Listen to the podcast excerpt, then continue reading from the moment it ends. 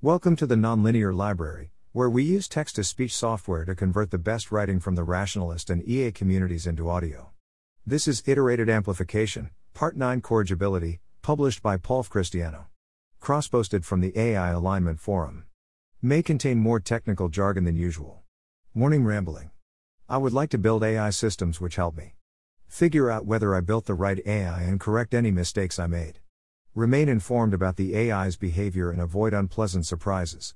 Make better decisions and clarify my preferences. Acquire resources and remain in effective control of them.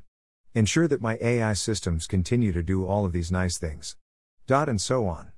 We say an agent is corrigible, article on Arbital, if it has these properties. I believe this concept was introduced in the context of AI by Eliezer and named by Robert Miles, it has often been discussed in the context of narrow behaviors like respecting an off switch, but here I am using it in the broadest possible sense. In this post, I claim a benign act based agent will be robustly corrigible if we want it to be. A sufficiently corrigible agent will tend to become more corrigible and benign over time. Corrigibility marks out a broad basin of attraction towards acceptable outcomes. As a consequence, we shouldn't think about alignment as a narrow target which we need to implement exactly and preserve precisely. We're aiming for a broad basin, and trying to avoid problems that could kick out of that basin. This view is an important part of my overall optimism about alignment, and an important background assumption in some of my writing. 1. Benign act based agents can be corrigible. A benign agent optimizes in accordance with our preferences. An act based agent considers our short term preferences, including, amongst others, our preference for the agent to be corrigible. If on average we are unhappy with the level of corrigibility of a benign act based agent, then by construction it is mistaken about our short term preferences. This kind of corrigibility doesn't require any special machinery. An act based agent turns off when the overseer presses the off button not because it has received new evidence, or because of delicately balanced incentives. It turns off because that's what the overseer prefers. Contrast with the usual futurist perspective. Omohundro's the basic AI drives argues that almost all systems will protect their utility functions from modification, and Soares, Fallenstein, Yudkowsky, and Armstrong cite as almost all, rational, agents are instrumentally motivated to preserve their preferences. This motivates them to consider modifications to an agent to remove this default incentive.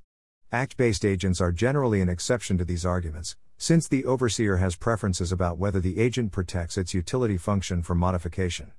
Omohundro presents preferences about your utility function case as a somewhat pathological exception, but I suspect that it will be the typical state of affairs for powerful AI, as for humans, and it does not appear to be unstable. It's also very easy to implement in 2017. Is act based corrigibility robust? How is corrigibility affected if an agent is ignorant or mistaken about the overseer's preferences? I think you don't need particularly accurate models of a human's preferences before you can predict that they want their robot to turn off when they press the off button or that they don't want to be lied to. In the concrete case of an approval directed agent, human preferences are represented by human responses to questions of the form How happy would you be if I did a?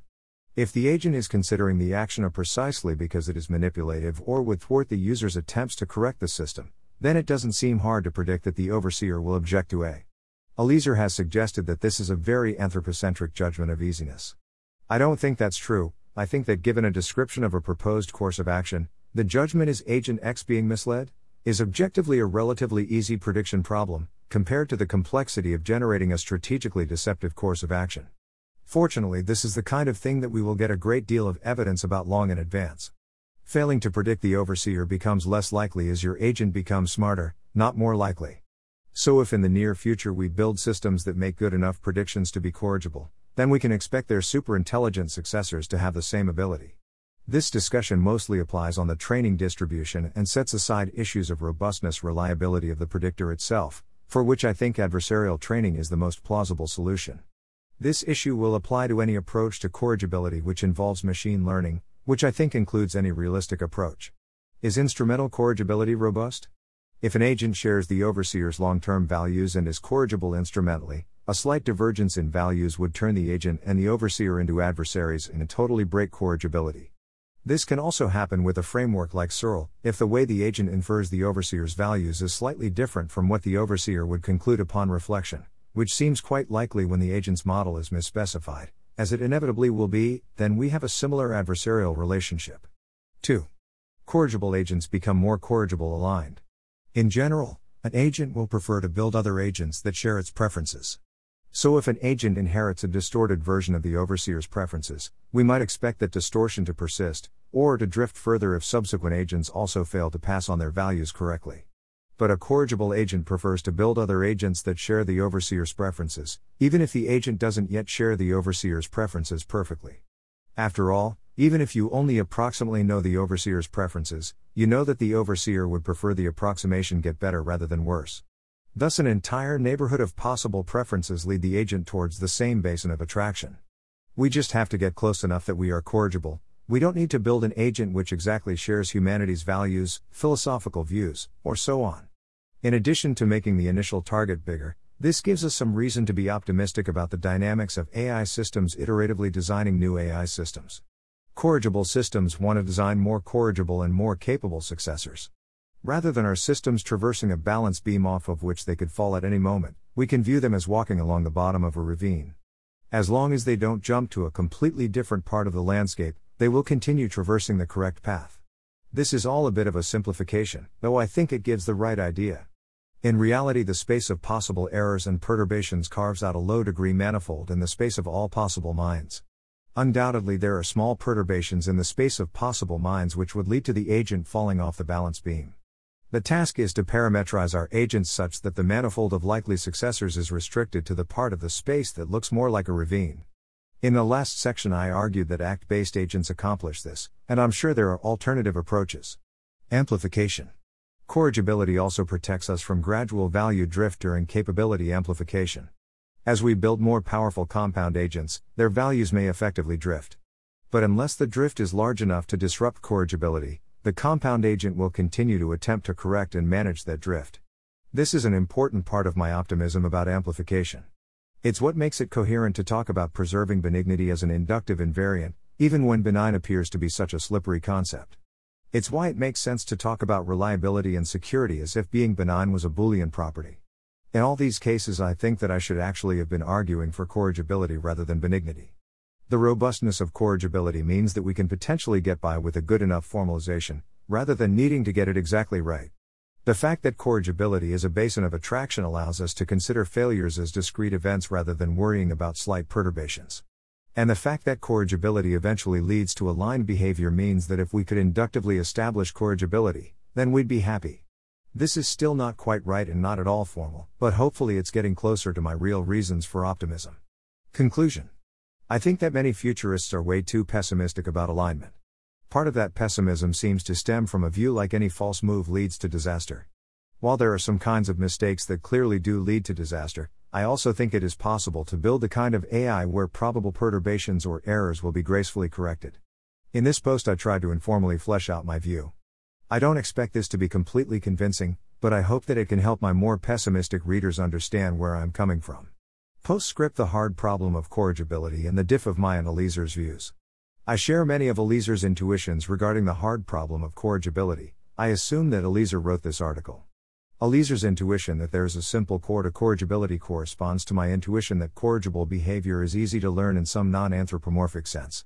I don't expect that we will be able to specify corrigibility in a simple but algorithmically useful way, nor that we need to do so. Instead, I am optimistic that we can build agents which learn to reason by human supervision over reasoning steps, which pick up corrigibility along with the other useful characteristics of reasoning. Eliezer argues that we shouldn't rely on a solution to corrigibility unless it is simple enough that we can formalize and sanity check it ourselves, even if it appears that it can be learned from a small number of training examples, because an AI that seemed corrigible in its infrahuman phase might suddenly develop extreme or unforeseen behaviors when the same allegedly simple central principle was reconsidered at a higher level of intelligence. I don't buy this argument because I disagree with implicit assumptions about how such principles will be embedded in the reasoning of our agent. For example, I don't think that this principle would affect the agent's reasoning by being explicitly considered.